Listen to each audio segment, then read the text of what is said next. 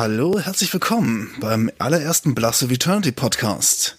Mein Name ist Ben und ich bin nicht alleine hier, sondern ich habe noch ein paar weitere Gesprächspartner hier. Zum einen den Markus. Hallo, wir sind verbunden über das Internet. Ich bin Markus und Vorstandsvorsitzender vom Blast of Eternity, vom CVM Jugendkultur und Musik. Und mit dabei ist auch noch unser zweiter Vorstand, der Schorsch. Genau, halli, hallo. Ich bin Schorsch. Äh, wie schon gesagt, zweiter Vorstand im CVM Jugendkultur und Musik. Und ihr findet mich bei unseren Konzerten und ja, Festivals finden mich Bachmann, Markus, Ben meistens am Einlass. Ja, genau, du bist derjenige, der die Tickets abreißen darf und den, den Menschen dann ein schönes Bändchen um den Arm binden darf. Und natürlich der auch entscheiden darf, ob sie rein. Ja, genau, denn das mhm. Geld entgegennimmt natürlich. Sorry, ich habe. Äh, du hast dich ja. noch gar nicht vorgestellt. Wer bist du denn? Genau, ich bin Tobi und ich bin meistens entweder in der Küche oder an der Technik zu finden. Oder oft auch auf der Bühne, so mit Gitarre. Genau, weil du so. spielst in, in 12 mhm. Bands. Vielleicht auch einer mehr oder weniger, ich weiß selber nicht so genau. Kein, kein Buch mehr geführt. Genau, wir wollen mit diesem Podcast so ein bisschen in der Corona-Zeit überbrücken, weil die Clubkultur ist ja gerade so ziemlich am Boden. Konzerte können nicht stattfinden, Festivals werden abgesagt. Wie habt ihr das denn so, so wahrgenommen in den letzten Wochen und Monaten? Josh, konntest du auf ein Konzert gehen?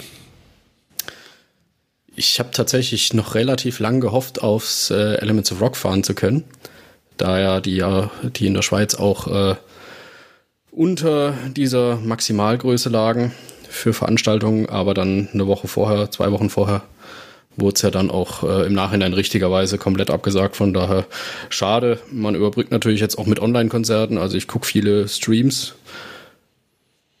ja, aber freue mich schon drauf auf die Post-Corona-Zeit. Momentan eher so durchhalten. Wie ist denn bei dir, Tobi? Äh, ich hätte selber einige Konzerte gespielt, äh, inklusive einer kleinen Tschechien-Tour mit einer meiner Bands äh, und natürlich diverse Festivals jetzt im Sommer.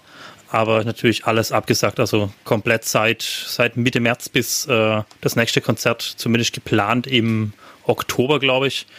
Da sind wir mit Cantus Levitas auf dem Torshammer bzw. dem Meet and Greet Festival. Aber bis, äh, bis dahin keine Chance mehr. Selbst ich hatte die Hoffnung, dass äh, das Riedler Open Air, da hätten wir mit den Distillery Reds gespielt, dass äh, das stattfinden würde, aber natürlich dann auch äh, vor, vor wenigen Wochen abgesagt worden. Äh, Streams habe ich sehr wenige tatsächlich geschaut, äh, immer ein bisschen schwierig, weil es ist natürlich was komplett anderes. Also es fehlt das komplettes Live-Feeling, äh, kein, keine Bässe, die einem die Gedärme durchwummern. Äh, und man kann natürlich, kann man schon zum Stück dem, dem Gitarrist beim, äh, beim, beim Rumschretten äh, zuschauen, aber nur bedingt dann. Also das, das komplette Feeling, äh, weil oft sitzt man ja daheim dann auf der Couch und hat die Füße hochgelegt, schön das kalte Bier, das gute kalte Bier, nicht die, die warme Festivalplörre in der Hand äh, und, und äh, mehr oder weniger nebenher dann schaut es tatsächlich dann, während irgendwie man irgendwie, keine Ahnung, die Wäsche zusammenlegt oder was weiß ich, was dann man tut. Und ich finde auch, die, die Soundqualität ist halt oft echt Grütze. Also die haben dann da irgendwo den Master abgenommen und brauchen nochmal drei Songs, um überhaupt mal ein gescheites Balancing hinzukriegen. Also ich habe da jetzt noch nichts gefunden, was mir taugt. Ja, also das, das was, was ich tatsächlich am angenehmsten fand, äh, das war äh, Milking the Goat Machine. Nicht zuletzt auch, weil, weil sie sich auch ein bisschen Spaß draus gemacht hatten und die komplette Bühne als äh, Ziegenstall und so weiter hingerichtet und mit akustischen, also mit Akustikgitarren dann gespielt, aber die dann trotzdem durch den Verzerrer gejagt und so. Das war dann schon sehr, sehr amüsant und für mich als Musiker natürlich auch äh, entsprechend äh, vom Spaßfaktor sehr angenehm. Ja, definitiv. Äh, ben, vermisst du denn die Konzerte? Du konntest wahrscheinlich ja. auch keine mehr besuchen. Hm, tatsächlich ja. Das ich hatte tatsächlich eine, ich habe tatsächlich eine Karte für die, für das Konzert von A Day to Remember. Das wäre in Stuttgart gewesen. Und die Karte ist tatsächlich immer noch gültig, aber ich warte immer noch auf einen Ersatztermin, der wahrscheinlich dieses Jahr nicht mehr kommen wird. Auf, auf das Festival, auf das ich persönlich dieses Jahr gerne mal gegangen wäre, wäre das Sunstorm, was dann halt leider auch nicht stattfinden kann. Und ansonsten hatte ich, hatte ich dieses Jahr nichts mehr geplant. Also, wenn dann vielleicht mal so ein kleines Konzert mal spontan oder so, aber und mit Livestreams habe ich mich ehrlich gesagt gar nicht beschäftigt, weil ich, ich persönlich brauche auch dieses, dieses Gefühl, einfach irgendwo in einem, in einem dämpfigen Konzertraum zu sein, umgeben von schwitzigen Frauen und Männern. Und dann, und dann einfach dieses Gefühl, dass irgendwie alles eins ist, dass die, dass die Band Gas gibt und einfach Bock auf das, auf das Konzert hat. Und ja, bei Streams geht dieses, ja? man merkt tatsächlich auch sehr oft, dass die Band selber nicht so damit klarkommt, wenn, wenn gar kein Publikum da ist, sondern nur ein paar Kameras. Mhm. Das ist oft sehr, also merkt man sehr oft, finde ich. Ich habe mir tatsächlich überlegt, auf so ein Autokonzert zu gehen in Ingolstadt. Mhm. Ich wohne ja hier in Bayern. Da hat Alligator ähm, ein ja. Autokonzert ah. gemacht in so einem Autokino. Äh, gab leider keine Karten mehr. Äh, Kumpels mhm. von mir haben es geschafft und die haben auch gemeint, die Atmosphäre ist ganz komisch, weil mhm. es gibt keine Interaktion zwischen, zwischen dem Musiker und dem Publikum. Man kriegt nicht mit, ob es den anderen jetzt gefällt. Der, der Hit wird gespielt und es gibt überhaupt kein Feedback. Ich glaube, das mhm. ist, ist auch eine ganz komische Situation, sowohl jetzt bei den Autokonzerten als auch im Stream. Ja, also die, die einzige Kommunikation, die tatsächlich dann stattfindet, äh, entweder Hupen, Scheinwerfer äh, oder der, der, äh, wie heißt das, das Ding, das das Wasser auf der Scheibe macht, Scheibenwischer. Scheibenwischer, glaube ich. Genau. genau, bekommt da eine ganz neue Ding, Bedeutung. Dass das Wasser von der Scheibe wischt. naja, äh, genau, und das ist natürlich sehr schwierig. Also vor allem äh, passiert in Karlsruhe, äh, wo ich sitze, äh, ja natürlich auch. Äh, und da ist sehr man hört immer wieder bis in die Innenstadt rein, äh, die, die, keine Ahnung, fünf Kilometer oder was das sind, wie das Hubkonzert dann äh, mhm. passiert. Das ist natürlich auch sehr unangenehm irgendwie, wenn man um elf schon schlafen gehen möchte und dann die ganze mhm. Luft von Gehupe erfüllt ist. Ja, also es funktioniert natürlich bei Kabarett und so wahrscheinlich deutlich besser als jetzt bei irgendwie Metal-Konzerten. Hm, weiß ich nicht. Also ich glaube, wenn wenn's Lachen nicht da ist vom Publikum, das ist auch mega awkward. Ich habe ein, ein, paar Streams gesehen von, von Comedians und mhm. das ist einfach mega komisch, wenn dann überhaupt nicht gelacht wird. Da kann ich auch noch was einwerfen. Und zwar, ich verfolge ja unter anderem auch den Podcast von Serdar Somunchu. Und der hat, der hat auch mal so ein Autokonzert gegeben. Und dann hat er, hat er sein Ding durchgezogen und dann hat er festgestellt, dass, also ihm fehlt, fehlt so auch diese Inter Interaktion mit dem Publikum und das ist halt unheimlich wichtig. Und dann hat er auf die Uhr geguckt und dann waren erst 20 Minuten vorbei. Und das, obwohl er eigentlich anderthalb bis zwei Stunden spielen sollte. Also. Ja, kann. Und da hat er sich, da hat sich überlegt, so, ach scheiße, was machen wir jetzt? Kann ich um. mir gut vorstellen, weil es kommt auch keine Energie zurück. Also ich stehe ja auch ab und mhm. zu auf der Bühne und das Publikum, wie es reagiert und, und was es macht, ist schon ein wesentlicher Faktor für eine gute Show. Und diese, diese Konstante, das, worauf man eigentlich immer gebaut hat, die fehlt jetzt komplett.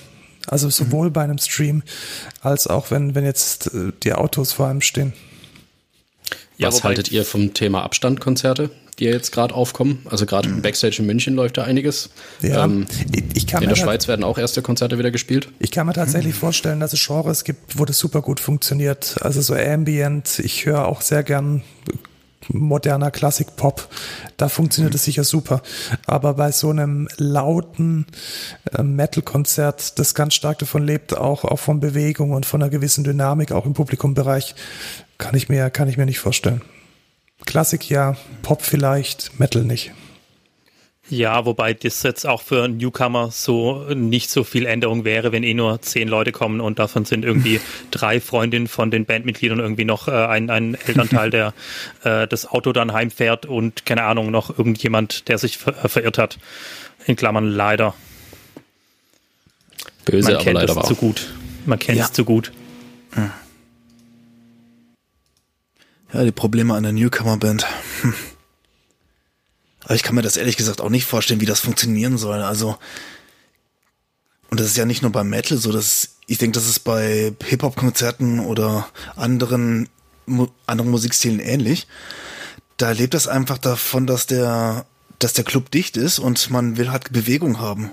Und da kann man halt irgendwie nicht stocksteif da irgendwie an anderthalb Meter Abstand fahren. Also, Das sprengt meine Vorstellungskraft. Ja, denke ich genauso. Und es ist ja leider nicht nur so, dass, dass die Künstler darunter leiden unter diesen ja, ausgefallenen Konzerten, sondern vor allem die Veranstaltungstechniker, denen, denen mhm. geht's ja gerade echt wirklich dreckig. Also sowohl die ganzen Messen sind abgesagt, die ganzen kommerziellen Events und Kongresse sind abgesagt, die Konzerte sind abgesagt. Also letzten Endes ist da ein ganzer Berufsstand gerade mhm. ähm, vor, dem, vor dem Aus. Und ich fand's, ich fand's relativ nett, diese Aktion. Äh, Night of Light hat auch hier bei mir in meiner Heimatstadt, das Rathaus, äh, wurde rot angestrahlt. Habt ihr davon was mitbekommen? Habt ihr was gesehen? Wie findet ihr die mhm. Aktion? Also einmal Gebäude rot anstrahlen von Veranstaltungstechniker, um auf die Lage der Branche aufmerksam zu machen? Ich habe über die äh, Social Media Kanäle natürlich sehr viel mitgekriegt, weil ich äh, auch sehr vielen äh, Bands, Musikerinnen und Musikern folge. Äh, das war dann tatsächlich am, an der komplette Tag ständig irgendwelche rot beleuchtete Gebäude oder äh, rot eingefärbte Profilbilder oder Bandbilder gesehen. Äh, also an mir ging es nicht vorbei. ähm, ist äh, natürlich ein gutes Zeichen. Also im Endeffekt äh, wird ja die, die äh, Veranstaltungsbranche, wenn man so will, äh, bisschen vergessen was auch Rettungsschirme und so betrifft. Äh, und dann muss man natürlich irgendwie auf sie aufmerksam machen und sagen, hier, hallo, wir sind auch da, uns gibt's bald nicht mehr, wir haben keine so große Rücklagen. Und wenn äh, das natürlich dann so eine Aktion das schafft, dann natürlich super. Kann natürlich auch sein, dass es äh, ein schönes Event war, aber im Endeffekt auch wieder niemand interessiert. Das ist natürlich mhm. immer die große Gefahr. Ja, also ich ja. glaube, dass es, dass es einfach wichtig ist, dass die Politik, ich meine, die Rettungsschirme, die gibt es. Und es werden gerade sehr viele Kredite ausgeschöpft und auch vergeben, zinslose Kredite an größere Firmen.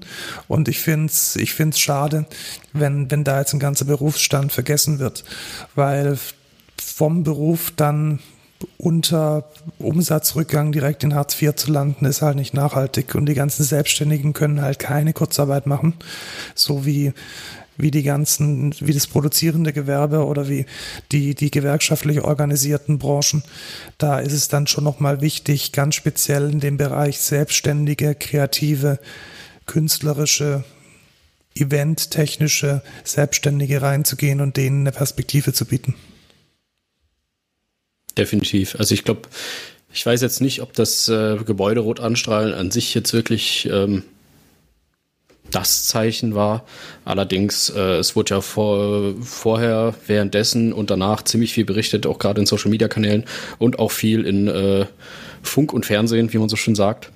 Ich glaube, da ist äh, war eine gute Sache, um äh, einfach auf die Situation aufmerksam zu machen. Ich meine, wir als äh, Kulturliebhabende sind mit dem Thema sehr vertraut. Ähm, allerdings gibt es natürlich auch den Otto Normalverbraucher, der vielleicht irgendwie alle halbe Jahr mal ins Theater geht, der das nicht so auf dem Schirm hat und ähm, da sollte man das schon ja ins Bewusstsein rufen.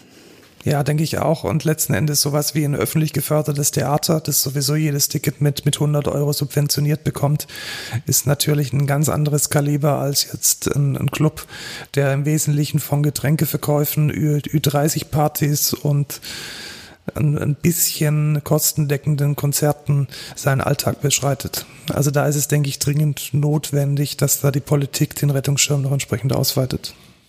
Ja, ich habe jetzt gerade aktuell, kurz bevor wir den, die Aufnahme gestartet haben, noch einen Artikel gelesen, die Halle 02 in Heidelberg.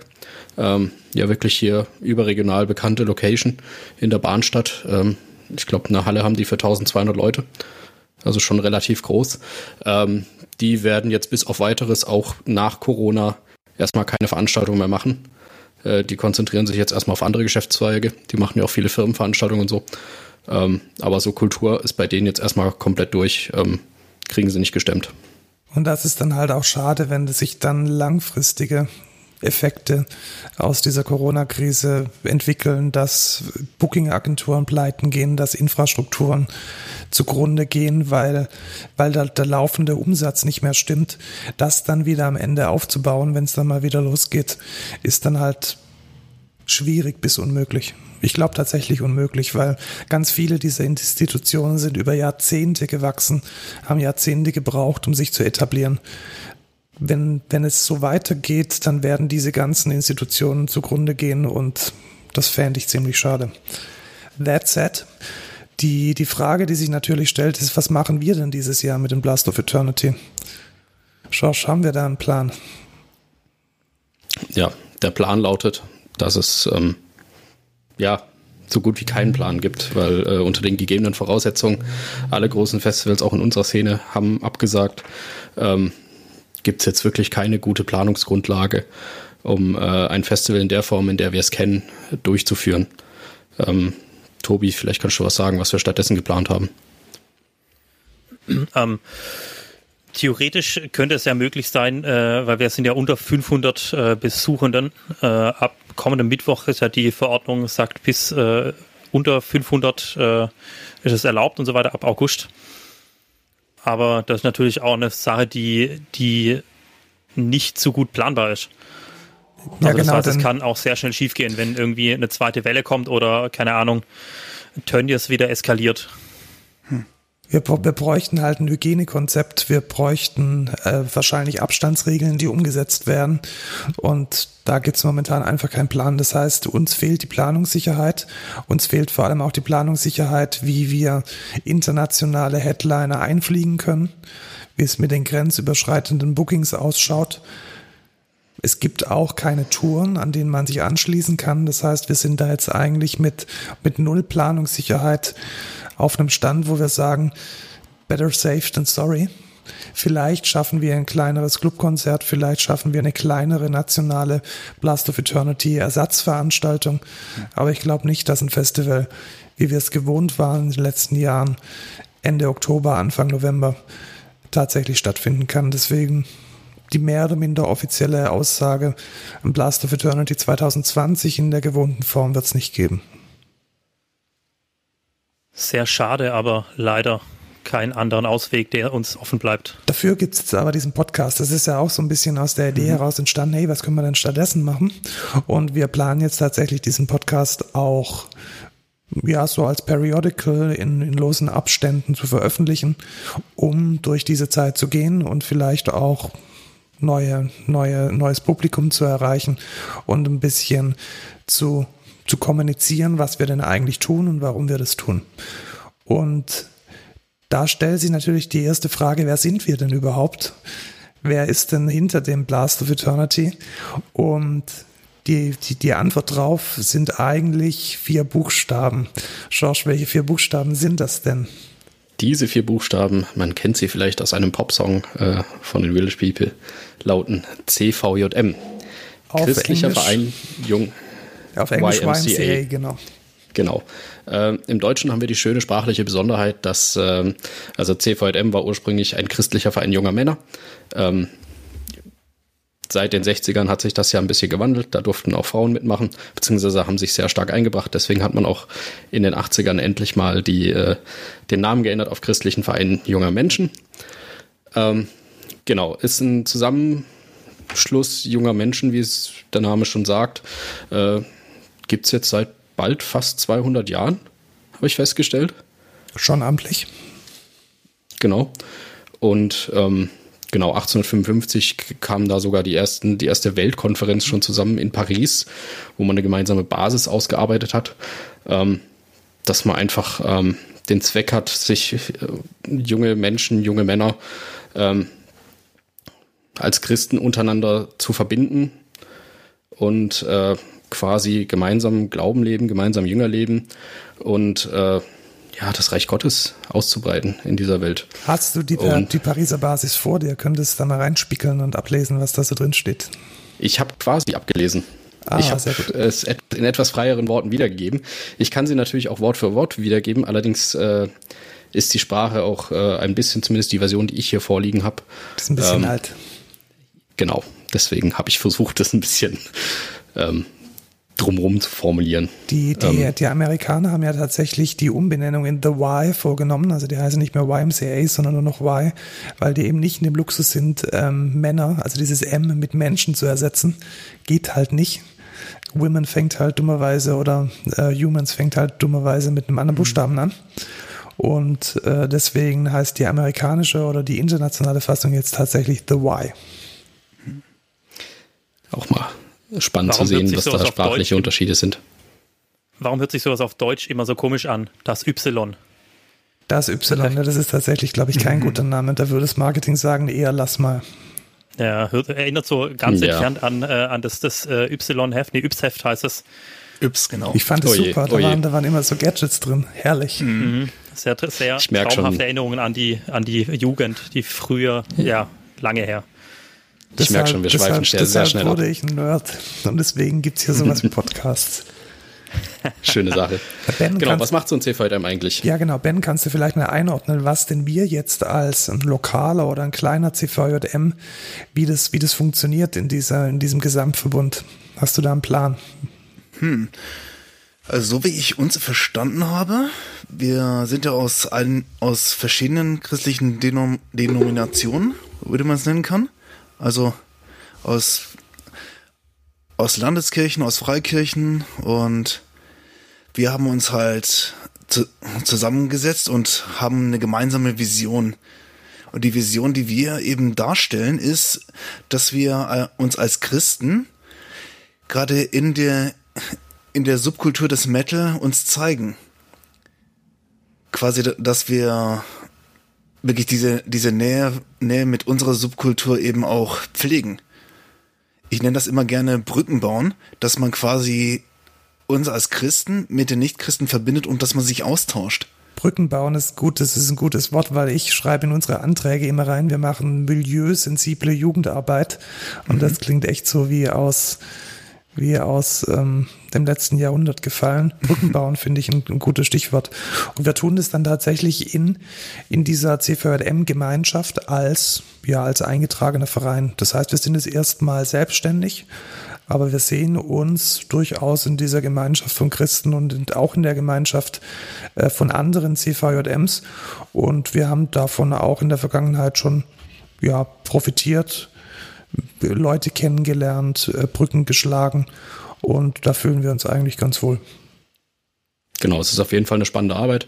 Ähm, der, ich sag mal, der klassische Orts-CVM macht ja meistens äh, wirklich lokal äh, milieuüber, also ja, milieuübergreifend im Sinne von äh, nicht subkulturell geprägte Arbeit, sondern eher so Jungschar, also wöchentliche Treffs, ähm, wo man was erleben kann, oder Sportfreizeiten oder generelle Sommerfreizeiten.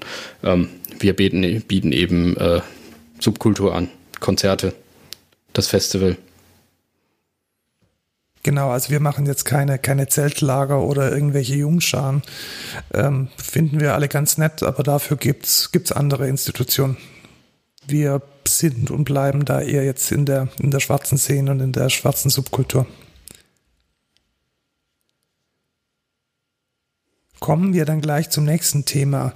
Was ist denn eigentlich sowas wie eine, wie eine christliche Metal-Subkultur? Und wir haben uns da vorgenommen, heute mit diesem Podcast die Geschichte des christlichen Metals mal ein bisschen aufzuarbeiten und das Ganze so nach Jahrzehnten zu gruppieren. Und Ben wird uns jetzt über ein Zeitalter berichten, in dem man Spandexhosen, ganz enge Leggings getragen hat, in dem äh, Männer mit, mit, mit Lidstrich und lustigen Ponyfrisuren, mit tupierten Haaren und Bandanas, mit gelb-schwarz gestreiften Gitarren lustige Musik gemacht haben, nämlich die 80er. Ben, Ah, ich ist, dachte gerade, das Barock. du, meinst, Nein, nicht es- ganz. ja, die, die hatten, hatten die tupierte Haare, ich glaube, die hatten tupierte Perücken. Ja, ja, alles, alles dabei. Ja, aber Ist ja fast so ähnlich. bis auf die, bis auf die Gitarren, Lauten, gab's da Lauten? Basso Ja, ja, Continua? Ja, schon, oder? Nee, Ben wird uns äh, nicht über den Barock erzählen, sondern über die 80er. So. Genau. Ich werde ein bisschen über den christlichen Metal erzählen. Also es wird mehrere Teile geben, also quasi pro Jahrzehnt, was wir jetzt hinter uns haben, immer so einen Abschnitt. Und ich habe mal so ein bisschen was zusammengefasst und will das mal, will das mal ein bisschen, will meine Eindrücke, meine Recherche mal vorbringen. Und zwar tatsächlich hat der christliche Rock und der christliche Metal eine ziemlich lange Geschichte tatsächlich, die jetzt nicht unbedingt nur in den 80er Jahren zu finden ist, sondern eben auch Ende der 60er, Anfang der 70er Jahre sogar. Und zwar als Begründer des, der christlichen Rockmusik gilt ein bestimmter Larry Norman, der 2008 verstorben ist. Und der hat mit seinem ersten Soloalbum Upon This Rock hat er ein Lied veröffentlicht oder ist ein Lied drauf, das, das heißt Why Should the Devil Have All the Good Music? Ja, genau, das wäre ja ziemlich Frage. unfair. Genau. Und er hat sich gedacht so, hm, warum sollte man diese, diese, dieses, diesen neuen Stil, Stil, den es gibt, diese Rockmusik, warum sollte man sie nicht einfach mit dem verbinden, was, was man glaubt, als, dass man Christ ist, dass man, dass es Jesus gibt? Und er hat sich gedacht so, okay, ich mache jetzt Rockmusik mit christlichen Texten. Da war er tatsächlich auch nicht alleine. Da gab es zum Beispiel auch die sogenannte Resurrection Band. Die ist, die gab es ein paar Jahre. Super Band. Und der Frontmann, Frontmann und Gitarrist, ein namens Glenn Kaiser, der ist heute noch aktiv, wobei die Band eher mittlerweile eher blueswuchtiges Spiel macht. Mhm, was, also was, für, was für Genre war das denn damals? Also mit was haben die angefangen? War das dann so Hard Rock oder war das eher so der, der frühe Glam Metal? Wie muss ich mir das musikalisch vorstellen? Mhm. Im Prinzip hat man damit, an, damit angefangen, angefangen mit der zeitgenössischen Musik, die es damals gab. So, man könnte sich das ungefähr so vorstellen wie bei den Rolling Stones. Wobei die, wobei die Resurrection Band da wirklich eher blueslastig war. Und man kann das als Rock, Hard Rock einordnen. Und den Metal selbst gab es bis dahin noch nicht. Der ist dann tatsächlich auch erst entstanden. Und der hatte gerade in den 80ern so seine, man könnte sagen, seinen ersten Frühling. Und gerade in Anfang der 80er Jahren gab es, gab es so Bands wie Judas Priest, die, wobei die gab es auch schon in den 70ern. Iron Maiden ist ganz groß rausgekommen. Und da, da kam auch gleichzeitig der Glam Metal raus mit den zigtau zigtausend Bands, die es gibt, die ich jetzt auch nicht alle nennen kann. ich glaube, da, da die muss man auch nicht alle nennen, weil da waren nee. echt ein paar dabei, die qualitativ gar nicht mal so geil waren. Mhm. Und dementsprechend, Wie bei vielen Trendsachen. Ja. Wie bei vielen Trendsachen. Ja, genau. Gab viele Mitfahrer. Und dementsprechend hat sich daraus auch der christliche Metal herauskristallisiert, der gerade mit so, mit so Bands wie Striper, White Cross und Bright, die haben den typischen äh, Glam Metal gespielt. Striper sind es jetzt die mit den, mit den tupierten Haaren und den schwarz-gelben Gitarren? Hm, ja, genau die, wobei ich glaube, die hatten alle tupierte Haare. Aber Striper war so ziemlich die bekannteste. Also die, die, die, die heute noch Haare haben, die haben auch heute noch tupierte Haare. Also wenn man deren Instagram folgt, das ist echt wie so, ein, wie so eine Wayback-Maschine in der 80er Jahre. Also dringende Empfehlung, Striper auf Instagram folgen, macht echt Bock. Und tatsächlich hatten sie diesen Stil oder diese Charakteristik mit diesen schwarz-gelben gelben Bumblebee-Sachen. haben sie bis sogar 2005 noch gehabt, wo sie sich quasi wieder vereinigt haben. Aber das ist eine andere Geschichte. Striper ist tatsächlich die bekannteste Band und auch die kommerziell erfolgreichste, weil sie unter anderem mit dem Album To Hell with the Devil sogar Platin bekommen haben. Oh, Zum Vergleich, geil. um in, US, in der USA Platin zu bekommen, muss man eine Million Platten verkaufen. Nicht schlecht. Wobei man dazu sagen muss, das war meines Wissens nach, so man, nach meinen, meinen Recherchen, war das die einzige Band, die wirklich kommerziell erfolgreich war. Gut, natürlich so White Cross oder auch Bright waren innerhalb der Szene, die, es dann da gleich dazu auch schon gab, waren die sehr bekannt, aber die waren jetzt außerhalb der christlichen Szene jetzt nie bekannt oder erfolgreich. Ja, also ich glaube, Striper ist auch heute noch der Inbegriff des White Metal. Mhm. Also ich denke, jeder, jeder, auch jeder säkuläre Metaller in Anführungszeichen, der kennt diese Band. Ich habe letzt sogar von, von dem Sänger von Behemoth, ähm, der hat irgendwie in dem Plattenladen eine Striper Schallplatte gefunden und hat die dann mit fragendem Gesicht auf seinem Instagram-Account gepostet. Also mhm. Striper ist, glaube ich, in die Popkultur eingegangen. Das kann man definitiv so sagen. Mhm. Auch wahrscheinlich, weil Fall. sie so, weil sie so auffallend sind und weil sie mit ihrer christlichen Message Message ähm, auch in der Rockszene damals, denke ich, aufgefallen und wie ein bunter Hund sich da irgendwie auch dargestellt haben. Also das muss man, glaube ich, ganz kritisch auch sagen. Da mhm. war auch ganz viel Selbstdarstellung dabei, wie wahrscheinlich bei jeder Glam Metal Band auch heute noch. Das bringt, Natürlich, würde also- uns jetzt auch, wäre jetzt auch eine perfekte Überleitung, äh, um, um Musik dahingehend äh, zu untersuchen, inwiefern Show mitspielt oder nicht oder Musik für sich allein stehen kann, sollte. Also ich glaube, bei, Äh, bei Striper ist, ist es definitiv ein ganz wichtiges Element gewesen, das Auftreten. Also sind wir mal ehrlich, so toll ist die Musik jetzt nicht. Also ich glaube, diese, die, ja, also komm, Nur weil du kein 80er-Metal magst. ich mag generell kein Power Metal, aber selbst, selbst für, für Power, selbst für Leute, die, also ist, ist es jetzt so, dass man wirklich sagen kann, Stripers sind jetzt bekannt für einen, für einen ganz besonderen Sound oder die haben jetzt irgendwas geprägt? Ich glaube nicht. Also ich glaube, die meisten Leute fanden es einfach ja, ulkig, interessant, wie die so aufgetreten sind. Die Show war ganz nett, die Texte waren ganz gut. Weiß ich. Definitiv. Der, der Sound war halt Zeitgeist. Ja, es war, es war Zeitgeist, Zeitgeist-Sound. Und wer heute nur 80er Glam Metal gerne mag, der, der schaut sich auch Striper auf dem Bang Your Head an. Also ich glaube, das spielen die auch noch, wenn kein Corona ist. Ja, um 14 Uhr mittags. Und äh, Aber war geil. Hast du sie gesehen? ja, natürlich habe ich sie gesehen. Und direkt davor hat Rob Rock gespielt, also Wow. White Metal Doppelpack. Und ich meine, sie, sie machen ja auch handwerkliche Zeugs gut. Also da kann man sich ja auch nicht beschweren. Ja, das definitiv. Also diese, Mhm. diese ähm, Gitarrenduette melodisch in der oberen Oktave, die machen schon Bock. Ja, sehr schön. Äh, die Frage wäre dann natürlich auch, wenn man das weiter aufgreifen möchte, äh, vorhin schon angesprochen, äh, Behemoth. Was wäre Behemoth ohne der Show? Oder gar Rammstein ohne der Show? Einfach nur die Musik? Oder wenn, wenn da irgendwie vier oder fünf Dudes auf der Bühne stehen würden, äh, im quasi Alltagslook und äh, die Musik machen würden, würde das so funktionieren? Ja, wahrscheinlich, wahrscheinlich nicht. Also ich, ich bin auch davon überzeugt, dass Ghost nicht funktionieren würde, wären sie nicht so, wie sie sind. Also optisch und in ihrer Präsenz und in, ihrer, in ihrem Konzept. Ansonsten wäre es ziemlich belangloser Hardrock.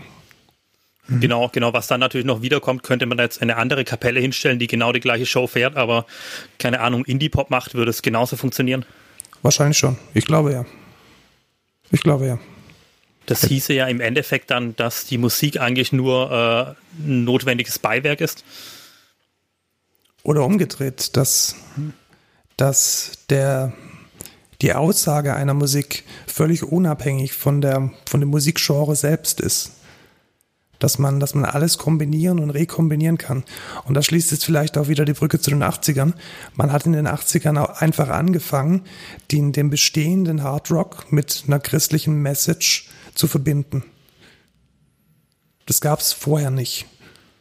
Und ich glaube, aus dieser Entwicklung ist dann auch sowas überhaupt erst hervorgegangen, wie eine christliche Metal-Szene oder wie, wie auch eine, wie auch immer geartete satanische Metal-Szene. Das hat ja auch erst in den 90ern angefangen.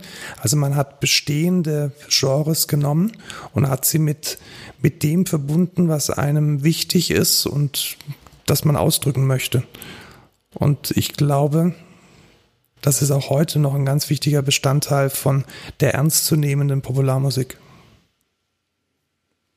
Das sehe ich tatsächlich ähnlich, weil ich betrachte ja Musik auch eben als Kunstform und mit Kunst will man ja sich selbst und das, was man, was man denkt, was man fühlt, fühlt ausdrücken. Und bei den christlichen Metal-Bands oder bei dem sogenannten White Metal, zu dem Begriff komme ich später auch nochmal, war das eben so, dass sie dass sie ganz, ganz stark diese evangelistische Botschaft hatten. Also textlich ist es eher so, dass über die Gnade Gottes gesprochen wird, die Größe und die Stärke von Jesus Christus und teilweise waren die Texte auch etwas evangelistisch. Wenn auch nicht immer so plakativ direkt, aber mit so einem gewissen Unterton. Und um auf Evang Evangelismus zu zurückzukommen, das hat nämlich die häufig genannte Ben Striper auf die Spitze getrieben, indem sie in ihren Konzerten Bibel verteilt haben.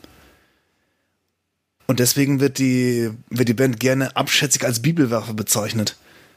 Womit sie sowohl in der, in der säkularen Metal-Szene auf Kritik stoßen, als auch auf dem, auch bei den normalen christlichen Kirchen und Freikirchen, wie auch immer, in, in Ist der halt Szene. schon sehr die jetzt- offensiv. ja. Weil, weil man sich damit nicht identifizieren kann. Und Striper macht das eben so. Machen die das heute noch, Josh? Wie war das denn, als du sie live gesehen hast, irgendwie vor, vor, vor ein paar Jahren? Nee, nee, also äh, die Zeiten sind vorbei. Haben, haben Sie gepredigt? Gab's, gab's, äh, Nee, Spoken Michael Word? Sweet hat auch nicht gepredigt. Ähm, also zumindest nicht zwischen den Songs. Ähm, Ich meine, die Songtexte stehen ja auch ein Stück für sich. Sie haben natürlich alle Classics gespielt mit Soldiers Under God's Command. Ähm, To Hell with the Das angesprochene To Hell with the Devil, ich meine, das sind klare Aussagen. Ähm, nee, aber heutzutage ähm, sind sie mehr darauf fokussiert, musikalisch abzuliefern. Ähm, Sie haben jetzt auch nicht die Riesenshow dabei gehabt. Gut, das war auch kein Headliner-Konzert. Ähm, die Kostüme sind auch nicht mehr so knallig. Ähm, Sie haben natürlich die Farbkombination schon noch dabei, weil das einfach ein Erkennungsmerkmal ist, aber sehr dezent alles. Äh, und ja, also der Fokus liegt inzwischen mehr auf musikalischer Performance und da liefern sie immer noch gut ab. Stichwort Bibel, äh, Bibeln von der Bühne verteilen. Das hat auch tatsächlich, äh, zumindest als ich sie damals live gesehen habe, 2008 auf dem Breeze, glaube ich, äh, Nergal, der Sänger von Behemoth, auch gemacht, äh, von der Bühne Bibeln oder zumindest eine Bibel verteilt. Aber er hat sie halt vorher zerrissen und entsprechend kommentiert. Ja, schade, ne? Ja. Wenn er meint. Das ist schon auch ein sehr spannendes Erlebnis. Man, man sollte ihm mal auf Instagram folgen, das ist eigentlich fast schon, fast schon Comedy. Macht es mal. Ja, schon, schon, schon sehr traumhaft, äh, wie er dann auch schön sein, seinen Barbershop äh, immer wieder anpreist. Ja, genau. Also er er hat glaube ich, in, in, in, in Warschau, ich glaube, es ist Warschau oder irgendeine andere polnische Stadt, hat er einen Barbershop aufgemacht, wo Menschen mit Bart, da wären wir jetzt alle in der Zielgruppe, glaube ich, sich den, den Bart schöner machen lassen können. Ja, zumindest jetzt nach dem Lockdown wären wir da alle in der Zielgruppe. Ja, ich glaube auch schon vor dem Lockdown waren wir jetzt nicht gerade ähm, mangelte- oder ungepflegt? Ich lasse das mal unkommentiert. Ben, wie, wie ging ging's denn dann weiter mit, mit, ähm, mit dem Metal, dem christlichen Metal in, in den 80ern? Also im Prinzip haben, gab es noch ein paar andere Bands in der, in der christlichen Szene. Es gab zum Beispiel eine deutsche Band, die nannte sich Creed. Wobei das, äh, das, das Album habe ich tatsächlich habe ich tatsächlich mal reingehört und das war grauenhaft.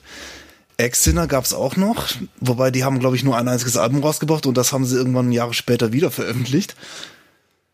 Sind es nicht die, die so klingen wie ACDC? Ja. Nicht ganz, nein. Aber Also ich habe es mal auf dem Elephants and Fog gesehen. Für mich klang die 1 zu 1 zu ACDC. Also Ah, ich, Gute ich, ACDC, ja, aber ich- halt ich, ACDC. ich dachte auch, dass es so, ein, so der christliche ACDC-Klon ist. Ansonsten, wen, wen ich noch heraus, äh, heraus kristallisieren möchte, war, ist die Band Baron Cross. Und die hat jetzt nicht unbedingt diesen zeitgenössischen Glam Metal gespielt, sondern die klangen eher so ein bisschen wie Iron Maiden. Besonders weil der Sänger eine ähnliche Stimmlage wie Bruce Dickinson hat. Wobei man sagen muss, an Bruce Dickinson von seiner Klasse kommt, kommt er bei weitem nicht ran, aber er macht seine Sache sehr gut. Und das Konzert auf dem Elements of Rock, was ich mal miterlebt habe, das war auch wirklich sehr gut. Also von dem her, die sollte man auf jeden Fall meiner Meinung nach erwähnen. Ansonsten gab es in der, in der Richtung nicht mehr allzu viel, während andere Genres erst später aufkamen. Aber das, da erzähle ich dann, dann beim zweiten Teil ein bisschen mehr. Der Thrash Metal, der in den 80er Jahren schon populär wurde durch Bands wie Metallica oder Slayer, den gab es dann gegen Ende der 80er auch schon im christlichen Metal. Und zwar unter anderem mit Bands wie Deliverance und, und Vengeance Rising. Und die haben tatsächlich ihre ersten, ersten Alben 89 begründet. Also herausgebracht. Und da kann man schon sagen, da hat man, ist man eben abgewichen von diesem typischen White Metal.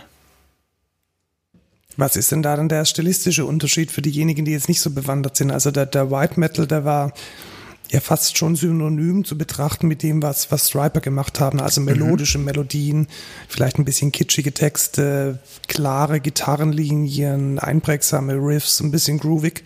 Wie hat sich das denn jetzt von, von diesem Thrash Metal, der dann Ende der 80er Jahre gekommen ist, wie hat sich das davon abgegrenzt? Also jetzt mal rein stilistisch. rein stilistisch war, war es einfach so, dass die, dass die Melodi Meli Melodiosität, boah, was für ein Wort, dass die eben mehr in den Hintergrund gerückt ist und gerade zum Beispiel bei, bei Deliverance, deren Leitspruch ist ja Faster for the Master. Und die gehen einfach auf sehr, sehr schnelle Riffs. Etwas, was jetzt im typischen Glam Metal und auch White Metal eben nicht, nicht der Fall ist.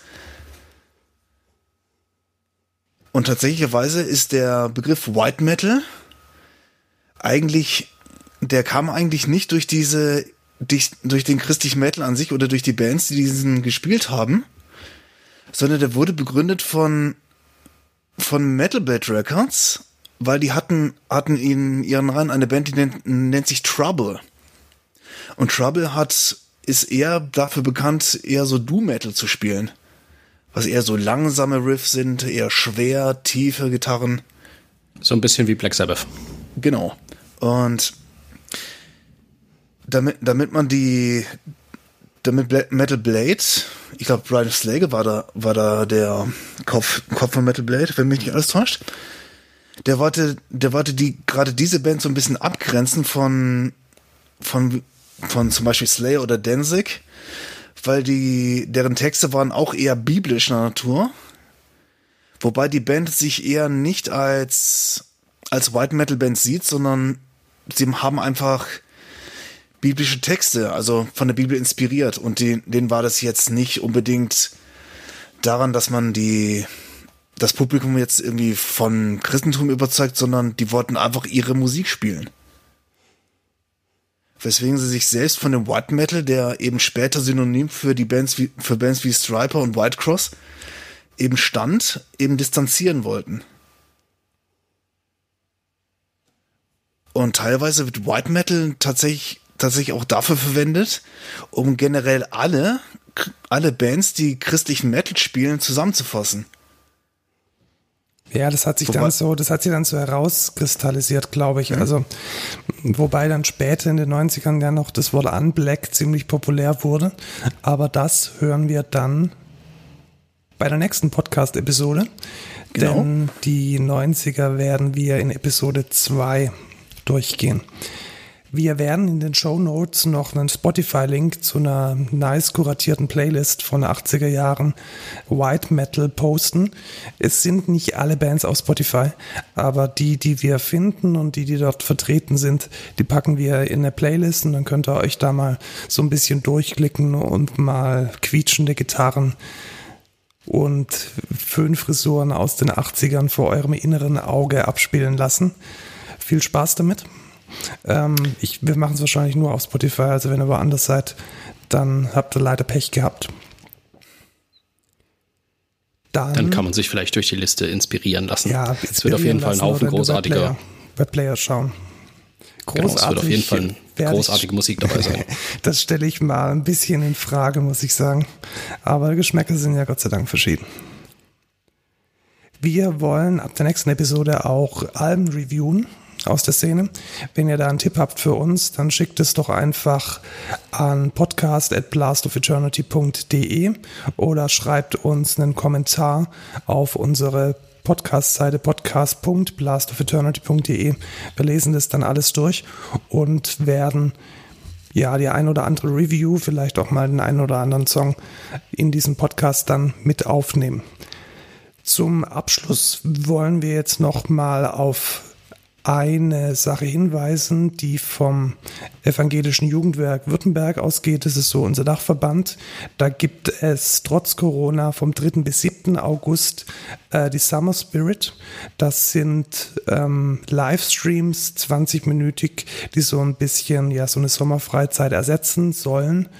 Da wird direkt aus dem Bernhäuser Forst, das ist so ja eine Tagungsstätte der evangelischen Kirche, ein ja, so ein nettes Sommerabendprogramm mit Live-Musik und einem kurzen Impuls übertragen. Wir packen euch den Link mal in die Show Notes. Ich denke, das ist eine ganz tolle Sache, ähm, was die Leute vom, vom, vom EJW da auf die Beine stellen und würde mich freuen, wenn da ein paar reinschauen. Also ich fände es cool für die Leute, weil ich glaube, die machen sich da schon ein bisschen Aufwand und ich glaube, den einen oder anderen Musiker, der ist auch schon mal auf einer Bühne vom Blast gestanden oder auf einer Gottesdienstbühne in Anführungszeichen. Dann bleibt uns nur noch Tschüss zu sagen und macht es gut, empfehlt uns weiter, gebt uns vielleicht ein Sternchen. Tschüss Tobi, tschüss George. Tschüss. Ben, tschüss. Ciao, Ciao. macht's gut. Hat schönen Spaß Abend. gemacht. Schönen Abend. Ebenso, danke. Ciao.